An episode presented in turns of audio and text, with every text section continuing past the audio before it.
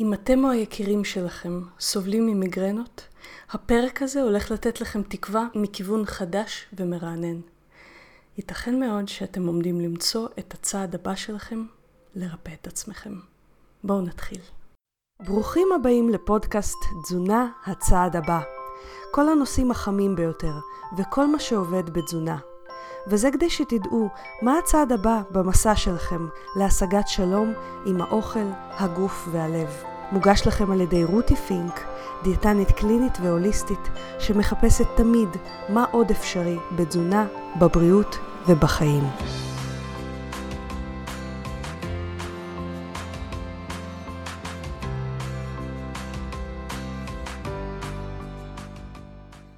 היי חברים, רותי פינק כאן.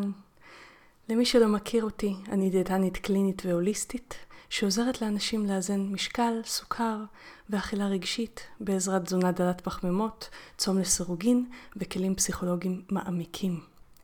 והיום אנחנו נתעמק בנושא שמשפיע על אחד מתוך עשרה אנשים בעולם, מיגרנות.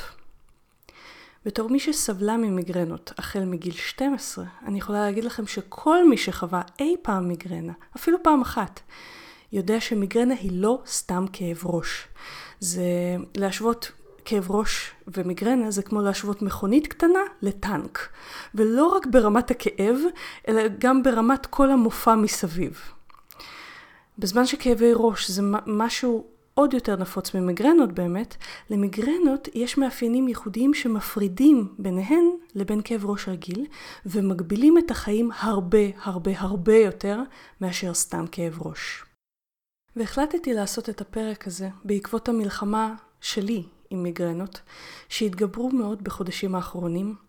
מלחמה שבסופה הצלחתי להוריד את המיגרנות לגמרי על ידי שינוי תזונתי אחד בלבד, שאספר לכם עליו, שנעשה בעקבות מחקר אחד חדשני ופשוט מדהים, ממש מחקר ששמט לי את הלסת. המחקר הזה נתן לי תקווה לסיים את הסבל שלי מיד אני אספר לכם גם עליו וגם על, את הסיפור שלי עם המיגרנות. אבל קודם כל, בואו נבהיר מהי בכלל מיגרנה.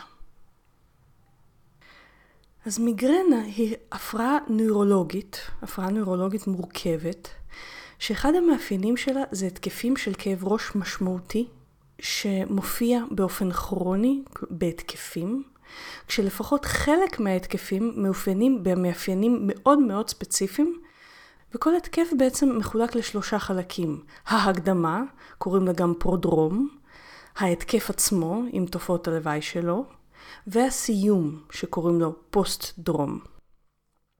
ההקדמה במיגרנה, הפרודרום, היא החלק שבו חלק מהאנשים יחוו תופעה שכשאתם חווים אותה פעם ראשונה היא ממש ממש מפחידה. היא נקראת אאורה. אאורה זה הפרעה בראייה ובחושים אחרים, שמופיעה זמן מה לפני הכאב של המיגרנה, לרוב סביב ה-30 דקות לפני. וההפרעה הזאת כוללת כל מיני מופעים, למשל, נקודות לבנות בשדה הראייה, לפעמים יש סביבן מין תוואי גיאומטרי כזה, או קווי זיגזג בצבעים פסיכדליים, אה, שיכולים לאט לאט לזוז בשדה הראייה. יש אנשים שיראו סתם הבזקי אור או שינויים בראייה. זה האורות הכי נפוצות. בתור מי שחוותה מיגרנות עם אאורות לא פעם ולא פעמיים, אני יכולה להגיד לכם שזה אחד הדברים המטרידים לחוות בהתחלה כשאתה עוד לא יודע מה זה. קודם כל כי אתה לא יודע אם זה קשור למיגרנה בפעם הראשונה, או שמשהו באמת קורה למוח שלך.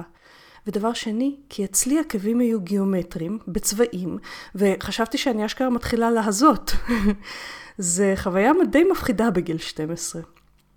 עכשיו חשוב לי להדגיש, אם זה קורה לכם פעם ראשונה, אל תבחנו את עצמכם לבד עם מיגרנות, כי לפעמים זה סימנים מקדימים להפרעות נוירולוגיות הרבה יותר מסוכנות. ולכן, אם זה קורה לכם בפעם הראשונה, התיאור הזה של האאורה, חשוב להגיע בדחיפות לרופא. זה בדיוק מה שקרה בפעם הראשונה שחוויתי מיגרנה, הגעתי לרופא, ואחרי סדרת בדיקות שאיששו שהכל תקין במוח שלי, שאני לא בשבץ, אני לא חוויתי זעזוע מוח, אין לי גידולים, ועוד כל מיני אה, דברים. אה, אחרי כל אלה אובחנתי כסובלת ממיגרנה עם אאורה, שזה משהו שרק חלק מהאנשים עם מיגרנה סובלים ממנו. עוד התבטאויות של אאורה יכולות להגיע בחושים אחרים, נימול בחצי אחד של הגוף או הפנים, הנימול הזה יכול להתפשט לאט לאט לאורך חצי גוף, לפעמים יש קושי לדבר או להתרכז, ויכולה להיות גם חולשה. זה האאורה. זו תופעה מאוד מאוד לא נעימה, במיוחד אם אתם במפגש עם מטופל, ופתאום מתחילים לחוות נימול של חצי פנים, וקשה לכם לדבר, ונקודות לבנות וזיגזגים מופיעים לכם בשדה הראייה. תתארו לכם איך זה מרגיש, וגם זה משהו שקרה לי לצערי. אז חלק מהאנשים חווים אאורה כהקדמה למיגרנה, וחלק לא. תמיד אאורה תופיע בפרודרום, בהקדמה הזאת. חלק, כמוני, חוו אאורה לעיתים רחוקות, אבל חלק יחוו לעיתים קרובות. אבל תמיד תמיד אם תופיע אאורה, היא תופיע לפני ההתקף עצמו בפרודרום, בהקדמה של המיגרנה. עוד תופעות שיכולות להופיע בפרודרום וללא קשר לאאורה הם שינויים בריכוז, במצב רוח, פיוקים רבים או רצון לישון יותר. יכולה להופיע עצירות, יכולה להופיע השתנה מרובה ויכולה להופיע נוקשות בצוואר. לא כל סימן שציינתי יופיע אצל כל אחד או בכל התקף, אבל אתם הבנתם את התמונה הכללית, זה לא סתם כאב ראש, זה חתיכת טנק. אז זה הפרודרום, זה ההקדמה של המיגרנה, וזה רק החלק הראשון שלה. כאן המסיבה רק מתחילה, כי החלק השני הוא הכאב, ההתקף עצמו. וחברים, זה לא סתם כאב, זה כאב פועם, שלא לומר דופק במוח. לרוב הכאב הוא בכמה וכמה רמות חזק יותר מכל כאב ראש רגיל, ברמה שפשוט כואב להזיז את כל הראש, כי כל פעם שאתה מזיז את הראש אתה מרגיש את המוח פועם, כאילו שיש שם איזה פצע עם דלקת. ולרוב הכאב יופיע בחצי אחד של הראש, אבל לא בהכרח. לפעמים הוא יקרין, אצלי למשל הקרנה לעין הייתה מאוד מאוד נפוצה. והכאב הזה לרוב מלווה בסימנים נוספים, שהם רגישות לאור, רגישות לקולות, רגישות לריחות או למגע, בחילה ואפילו הקאות. מיותר להגיד שעם תופעות כאלה מרגישים גם חוסר ריכוז, שינוי במצב רוח וכאלה תופעות. עכשיו הכאב עצמו ביחד עם הסימנים האלה שציינתי יכול להימשך בין כמה שעות לכמה ימים. בחודשים האחרונים, לפני שעשיתי את השינוי התזונתי שלי, שתכף אספר לכם, נלחמתי עם מיגרנות שנמשכו שלושה ימים רצופים ונוראיים, שבמהלכם בקושי יכולתי לתפקד. ואם כל הסיפור הזה נשמע לכם כמו סימנים של מצבים חמורים יותר, כמו זעזוע מוח למשל, אני חייבת להודות שאני מסכימה איתכם. זה מה שגם תמיד נראה לי מוזר ואפילו מכעיס. הצורה שבה כל הרופאים התייחסו לזה, טוב, זה רק מיגרנה. אני כל הזמן שאלתי את עצמי לאורך כל השנים האלה, אם זה רק מיגרנה, למה הגוף שלי משדר סימנים של מצב חירום, כאילו חלקים שלמים במוח שלי הפסיקו לתפקד באופן נורמלי? מה נורמלי בסימנים האלה שאפשר לפתור את זה ב"זה רק מיגרנה"? מה בעצם המשמעות האמיתית של זה? אני רק רוצה לסיים להסביר לכם מהו תקף מיגרנה, אה, בעזרת התייחסות לחלק השלישי של המיגרנה, הפוסט-דרום, הזנב שלה. אחרי שכאב הראש של המיגרנה יורד, המסיבה עוד לא נגמרה, כי יש עוד סימנים שבאים אחריו ברמה זו או אחרת. לפעמים פשוט מרגישים מצוצים מאנרגיה. לפעמים מרגישים מבולבלים יותר, או אצלי זה יתבטא באיזה חוסר ריכוז כזה. או להפך, יש אנשים שמרגישים תחושת היי, וגם תזוזה מהירה של הראש אחרי ההתקף עדיין יכולה לייצר מין הדי כאב כאלה בשעות שאחרי. אז אם התיאור הזה נשמע לכם זוועתי, אני יכולה להגיד לכם שלחוות את זה, זה פשוט משפיע על כל החיים שלך. תמיד אני סבלתי ממיגרנות בתדירות נמוכה, לפעמים עם אאורה, לפעמים בלי, ולרוב זה היה יותר סביב נושאים הורמונליים. ידוע ששינויים הורמונליים, למשל אצל נשים, יכולים לעודד התקפים אצל אנשים שרגישים לזה. ובאמת ההתקף הראשון שלי היה בתחילת גיל ההתבגרות. שם השינויים ההורמונליים יצרו אצלי מיגרנות מאוד תקופות בהתחלה, עד שזה נרגע לאורך השנים, ושנים רבות זה היה רגוע. כן חוויתי הגברה של מיגרנות סביב הריונות ולידות, סביב תקופות של לחץ, שזה עוד טריגר מאוד מפורסם להתקפים. אבל מעולם לא סבלתי שלוש ימים רצוף, ולא סבלתי פעם בשבוע אפילו. עד שביצעתי את הניתוח שעשה לי את השינוי הגדול ביותר בהורמונים מאז גיל ההתבגרות. כריתת שחלות מניעתית בעקבות הנשאות לגן, קוראים לו הגן של אנג'לינה ג'ולי, אה, גן BRCA ברקה. אם תרצו להתעמק בסיבות שעשיתי את הניתוח הזה, בלבטים שלי, אה, אם לעשות אותו או לא, כי זה ניתוח אה, קיצוני, ובאיך זה עבר עבורי, אני אשאיר לכם את הלינק לסרטונים שבהם אני משתפת על זה בגילוי לב, ואני מזמינה אתכם להעביר את הלינק הזה למי שנשאית בעצמה של הגן הזה, כדי להגביר מודעות לאופציות למנוע סרטן בנשאיות של הגן הזה. זה משהו שמאוד מאוד משמעותי עבורי. אבל זה לא נושא הפודקאסט. מה שאני באה להגיד הוא שבעקבות השינויים ההורמונליים החלו אצלי המיגרנות החריפות ביותר שסבלתי מהם בחיים. זה היה ממש ממש סבל החודשים האלה מהרגע שהתחלתי את הטיפול הספציפי ההורמונלי שעזר לי סוף סוף בכל, התוסף, בכל התופעות שהיו לי אחרי הניתוח, אבל עורר את התופעה של המיגרנה בעוצמות חזקות. ולפני שנעבור לתזונה שעוזרת למיגרנות, חשוב להבין ממה המיגרנות נוצרות. והסיבות למיגרנות לא ידועות עד הסוף. מה שידוע זה שמיגרנות כן רצות במשפחה. כלומר, אם ההורים שלכם או הסבים שלכם סבלו מזה, יש סיכוי שגם אתם תסבלו מזה. מה שכן ידוע זה שיש טריגרים שמעוררים מיגרנות. הטריגרים האלה הם לחץ, חוסר שינה, כמו שאמרתי לכם, שינויים הורמונליים, ועוד כל מיני. אבל למה ואיך המיגרנה נוצרת בפועל, זה עדיין במחקר ויש על זה מלא תיאוריות. כן ידוע ומוסכם שלפני שההתקף מתחיל, יש הפעלה של מערכת מסוימת בחלק מסוים של המוח, חלק עם אה, שם מורכב, Trigeminnovascular System. אתם לא צריכים לזכור את זה. המערכת הזאת היא שאחראית על כל הסימנים של המיגרנה כשהיא מופעלת. והיא מופעלת בכל מיני צורות, כשההנחה היא שעומס חמצוני, או רכיבים שמעודדים דלקתיות, הם חלק מהצורות האלה. ופה זה כבר נעשה מעניין. כי מה אם מיגרנה היא בעצם מחלה מטבולית של המוח? כי עומס חמצוני ודלקתיות יכולים להיות חלק ממחלה מטבולית. אם זה המצב, אז אולי בעזרת תזונה אפשר להקל עליה בצורה משמעותית, או אפילו לרפא אותה. אלה שאלות שהסתובבתי איתן לאורך שנים האמת.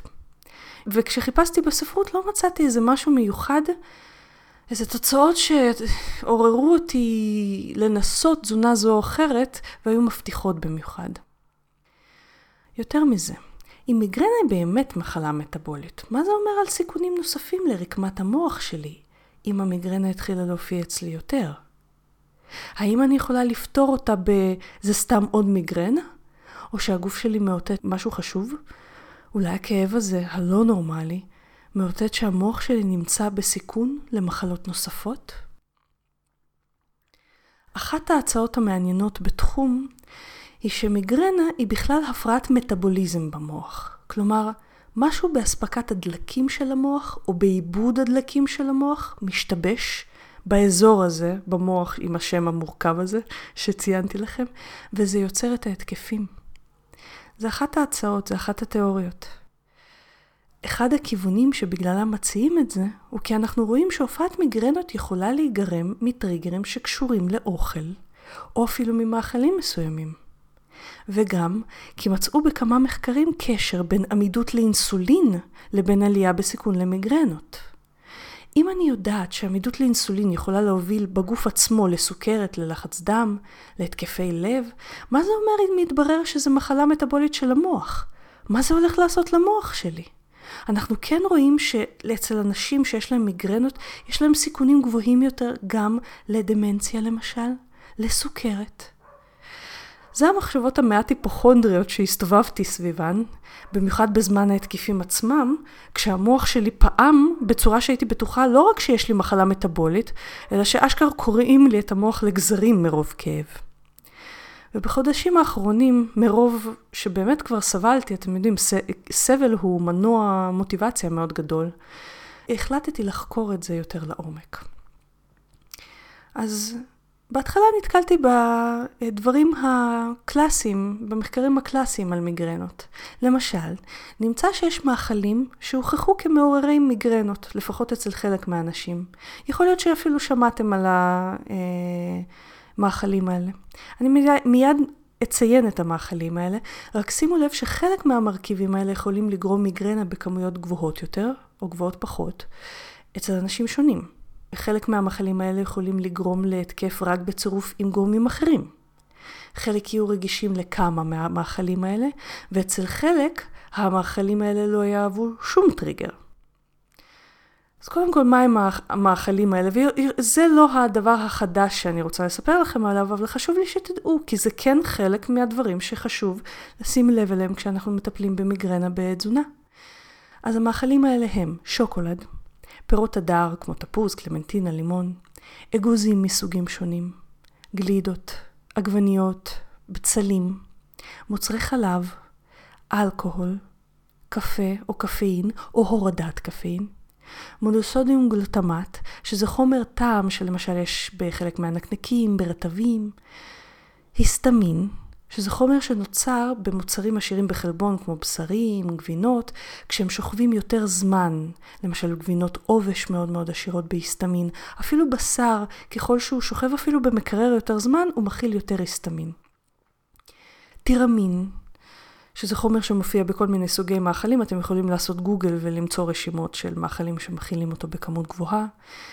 ניטריטים יכולים לעורר התקף, שזה סוג של חומר משמר, בעיקר במוצרי עוף ובשר מעובדים. אה, אספרטיים יכול לעורר את זה, זה ממתיק הנפוץ ביותר במשקאות דיאט. סוכרלוז, שזה עוד סוג של ממתיק כימי, וגלוטן. זו אחת הסיבות אגב שאני לא ממליצה על סוכרלוז, בזמן שסוכרלוז כן מקובל בסוגי אה, המתקה בתזונה דלת פחמות. אני משתמשת בממתיקים אחרים. אז שמעתם את כל המזונות האלה, ואם אתם מבולבלים בעצם עכשיו, איך אני הולך למצוא את הטריגרים האלה ככה?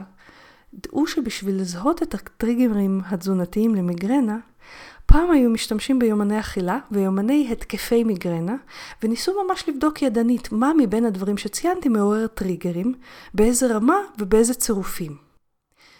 כיום החיים בנושא הזה פשוטים הרבה יותר, יש אפליקציות שממש אה, יכולות לעשות את, את כל הסיפור הזה בשבילכם. אתם כל פעם באפליקציות האלה מכניסים מה אכלתם, ועוד כל מיני טריגרים, למשל כמה שעות ישנתם וכן הלאה, והאפליקציות האלה לוקחות את כל הטריגרים האפשריים למיגרנה, לא רק אוכל, ומצליחות למצוא את הטריגרים יותר טוב מאי פעם, הרבה יותר מדויק. עשיתי עבודה עם זיהוי הטריגרים האלה. אצלי למשל, גיליתי שאספרטיים, הממתיק בכל הזירו למשל, הוא טריגר חזק, וגם גמילה מקפין היא טריגר חזק.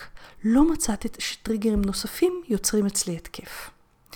אבל גם כשהורדתי את כל מה שזיהיתי כטריגר, מאז השינוי ההורמונלי הזה שעברתי, המיגרנות אומנם טיפה פחתו כשהורדתי את הטריגרים, אבל הם המשיכו להופיע בתדירות גבוהה. גבוהה מדי בשביל לשמור על אורח חיים, אה, על אה, איזושהי איכות חיים נורמלית. בלי שום קשר למיגרנות, אני כן המשכתי לצום לסירוגין ולאכול תזונה דלת פחמימות שהיא לא לגמרי קטוגנית, עם יותר פחמימות, אבל היא בהחלט תזונה דלת פחמימות, ויחד עם זאת ההתקפים פשוט הלכו והחמירו. התחלתי לבזול לכיוון תזונה קטוגנית מדי פעם, כי היו דיונים בספרות המדעית, שאולי, אולי, אולי, התזונה הזאת יכולה לעזור במיגרנות, אבל אלה היו יותר תיאורי מקרה ושלל תיאוריות שלא באמת נבדקו. תיאורי המקרה הם משהו שהוא כיוון למחקר, אבל הם לא הוכחה באמת אה, שאפשר להתייחס אליה, כי אולי תיאור המקרה שכולל נגיד שתיים שלושה אנשים, משהו מיוחד באנשים האלה שהם נרפאו נגיד מתזונה קטוגנית, וזה לא משהו שאפשר להשליך על כל בני אדם. קיצור, זה לא הוכחה באמת למשהו, אלא רק כיוון למחקרים עתידיים. ולכן זה לא שכנע אותי לחזור לתזונה קטוגנית רק בשביל לטפל במיגרנה.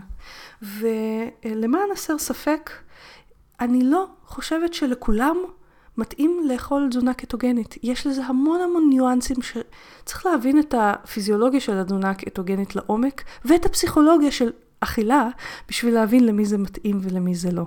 זה בדיוק מה שאני וצוות הדיאטניות שלי מתעסקות בו, עם המטופלים מתאימות את זה בצורה אישית. אני אשים לכם לינק לפרטים על uh, הטיפולים אצלנו. אז, בינואר השנה, השנה זה 2021, הגיע המחקר שעשה את ההבדל עבורי.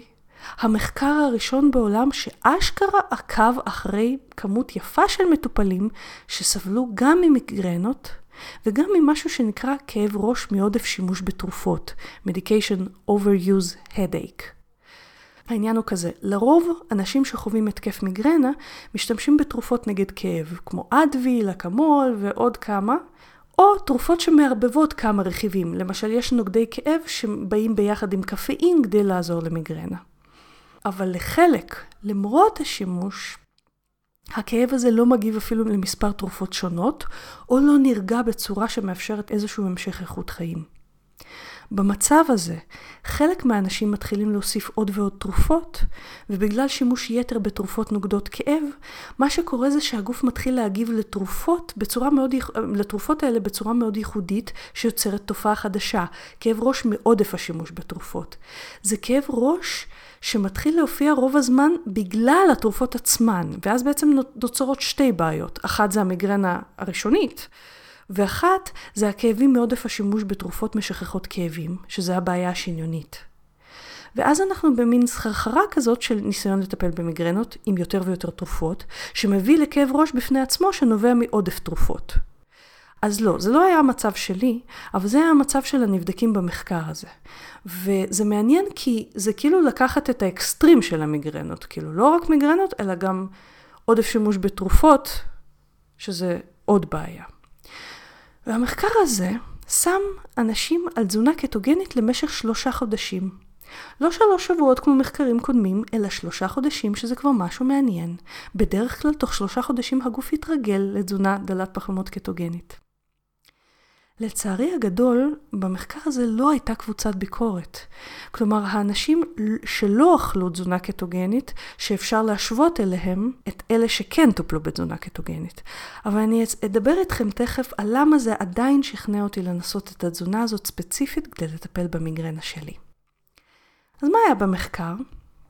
את המחקר התחילו 50 אנשים עם התקפי מיגרנה וכאב ראש מעודף שימוש בתרופות. כלומר, הכאבים שלהם היו קשים לאללה, ולא הגיבו מספיק לטיפול התרופתי המק... המקובל, אם הם הגיעו למצב הזה של כאב ראש מעודף שימוש בתרופות. מתוך 50 אנשים שהתחילו את המחקר, 38 אנשים סיימו את ההתערבות, כלומר סיימו שלושה חודשים של תזונה קטוגנית, וזה אומר אחוז נשירה מהמחקר או מהדיאטה היה 25 אחוז, שזה אחוז רגיל לגמרי של נשירה במחקרים תזונתיים, לא משהו מיוחד. זה כבר אומר לנו שהשינוי לתזונה קטוגנית לנבדקים לא היה קשה יותר מתזונה אחרת. וחשוב להדגיש שרוב הנחקרים היו בעצם נחקרות, היו רק שני גברים במחקר, אבל חשוב גם להדגיש שמיגרנות זו תופעה שנשים סובלות מהן הרבה יותר מאשר גברים. אולי בגלל אותם הורמוני מין יקרים שאני הרגשתי את ההשפעה שלהם ברגע שהם ירדו בכמות אצלי אחרי הניתוח שעברתי. חלק ניכר מהנבדקות והנבדקים במחקר היו בעודף משקל, שזה גם מזכיר לנו את הקשר בין העמידות לאינסולין, הסינדרום המטבולי והמיגרנות שדיברתי עליו. אז את הנבדקים שמו על תזונה קטוגנית במשך שלושה חודשים. למי שרוצה לדעת יותר על תזונה קטוגנית, אני אשים לכם כמה לינקים לפודקאסטים ולסרטונים קודמים שלי בנושא, כי זו אחת ההתמחויות שלי. אני אבל רוצה ש... תישארו עד סוף הפרק הזה, כי חשוב לי להדגיש משהו בקשר לתזונה קטוגנית, שחשוב שתשמעו לפני שתרוצו לעשות אותה. משהו שמעניין לשים לב במחקר, זה שהאנשים האלה אכלו 30 גרם פחמימות ליום. בדרך כלל כדי להכניס לקטוזיס, שזה המטרה של תזונה קטוגנית, שזה מצב שבו המוח אוכל קטונים, בעיקר במקום סוכר בשביל אנרגיה, בשביל להכניס למצב של קטוזיס אנחנו בדרך כלל ניקח 20 גרם פחמימות ליום ופחות. האנשים האלה אכלו 30 גרם פחמימות, וזה אומר שייתכן שחלק מהם בכלל לא היו בקטוזיס, או בקטוזיס רציף, אלא נכנסו ויצאו מקטוזיס לאור כמות הפחמימות הגבוהה יותר מהרגיל. אבל לצערי אין לדעת כי החוקרים לא מדדו קטונים בדם. ומה היו התוצאות? לנבדקים שסיימו את המחקר הייתה ירידה שומטת לסת בכמות השעות ליום שבהם הם חוו מיגרנות. הממוצע בתחילת המחקר היה 24 שעות ביממה מיגרנות. או כאבי ראש מעודף שימוש בתרופות. הממוצע בסיום המחקר היה חמש וחצי שעות ביממה בלבד. ואני מזכירה לכם, אלה לא רק אנשים שחוו מיגרנות, אלא גם כאב ראש מעודף שימוש בתרופות. אז הישג של חמש וחצי שעות ביום זה מטורף ביחס למה שאנחנו בעצם מדברים משני סוגי כאב ראש שדיברנו. הלסת שלי עוד לא הספיקה להתרומם מהרצפה כשקראתי את הנתון הבא. מממוצע של 30 ימים בחודש של מיגרנה וכאבי ראש, האנשים ירדו אחרי שלושה חודשים של תזונה קטוגנית לממוצע של שבע וחצי ימים בחודש. איזה שינוי באיכות חיים זה. ברגע שקראתי את זה, נדלקתי כבר. אבל חכו, יש עוד, שזה מה שכבר קנה אותי לגמרי לחזור לתזונה קטוגנית. לפי המחקר, כששאלו את הנבדקים מה רמת הכאב בכל התקף מיגרנה, לפני המחקר הם דירגו את הרמה ברמה הגבוהה ביותר, שלוש מתוך שלוש. מה קרה לאחר שלושה חודשי תזונה קטוגנית? רמת הכאב שלהם ירדה משלוש לאחד, שזה הרמה הנמוכה ביותר של הכאב. כלומר, לא רק שכמות ההתקפים בחודש פחתה בטירוף, לא רק ששעות השהייה תחת השפעת ההתקף פחתה בטירוף, אלא שכבר כשהם כן חוו מיגרנה, רמת הכאב הייתה נמוכה בצורה משמעותית. הם אשכרה יכלו לחזור לתפקד בחיים שלהם. בדיוק מה שאני רציתי לעשות בחיים שלי. וכמות התרופות של הנבדקים ירדה מ-30 מנות תרופה לחודש לשש בלבד. מטורף. רק ארבע אנשים לא הגיבו לשינוי התזונתי ברמה כזו, שזה רק מזכיר לנו עד כמה אנחנו כולנו פתיתי שלג שונים. אבל כשהחלטתי לחזור לתזונה קטוגנית, קיוויתי כמובן שאני לא אהיה אחד כמוהם. ארבע מתוך 38, mm, היה לי סיכוי טוב למצוא את עצמי בין המגיבים לתזונה. אז החיסרון הגדול באמת במחקר הזה שלא הייתה קבוצת ביקורת. יש עוד כמה חסרונות, אבל זה היה החסרון הגדול. מחקר ללא קבוצת ביקורת הוא מחקר בעייתי ואי אפשר לעשות לפיו המלצות כלשהם או לצאת בהכרזות כלשהם כי ברגע שאין קבוצת ביקורת אנחנו לא באמת יכולים חד משמעית לשייך את השינוי רק לתזונה וגם אין לנו דרך לדעת אם בתזונה אחרת התוצאות היו טובות יותר. תמיד יהיה הספק שגם ללא הטיפול התזונתי הנבדקים היו משתפרים באיזושהי דרך. אבל עדיין, במקרה הספציפי הזה, הספק שלי היה קצת יותר נמוך, אם כי עדיין אי אפשר לצאת בהנחיות ממחקר אחד, כן? והספק שלי היה יותר נמוך, כי האנשים האלה הגיעו למחקר כי הם סבלו לאורך זמן מכאבי ראש ומיגרנות, ולא השתפרו עד להגעה למחקר הזה. אז יש לנו יותר סיכוי שהשיפור המדהים הזה היה בעקבות התזונה. אבל שוב, חשוב לשמור גם על הספק בריא.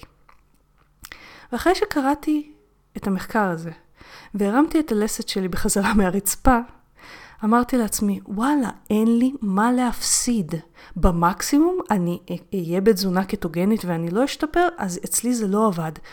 אבל מה אם זה כן יעבוד?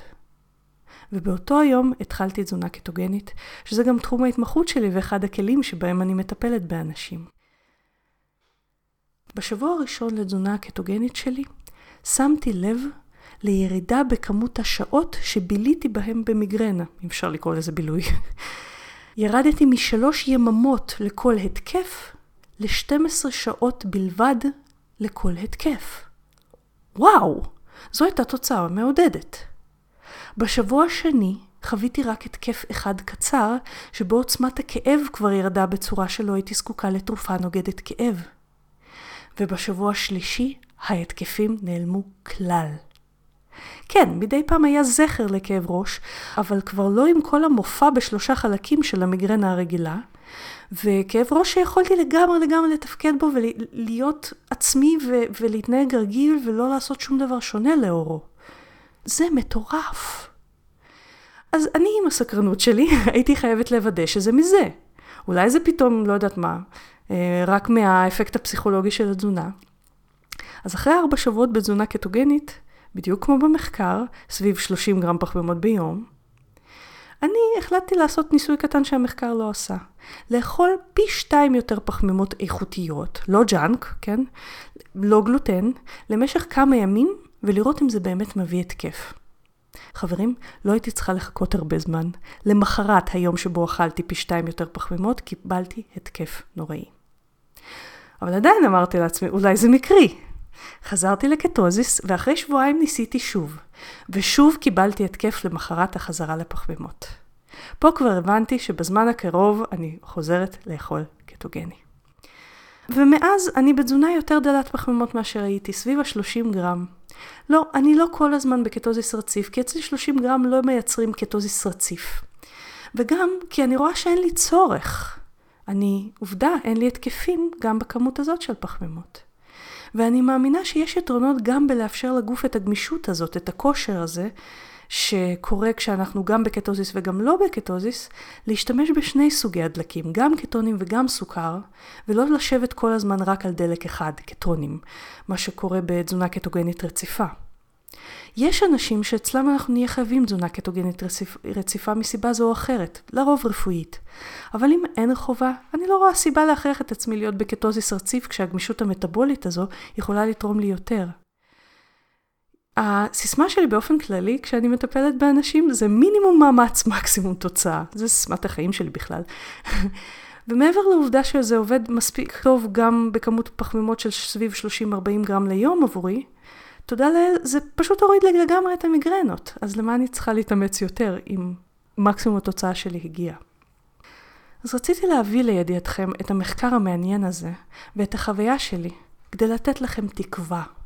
לכם וליקרים לכם שסובלים מהמחלה הזאת, שפוגעת באיכות החיים בצורה כל כך משמעותית. האם זה אומר שזה יעבוד לכולם? ממחקר אחד אנחנו לא באמת יכולים לדעת. דרושים הרבה מחקרים נוספים ודרושים מחקרים שישבו בין התזונה הקטוגנית לתזונה אחרת, בשביל שזה ממש יהפוך לנחלת הכלל.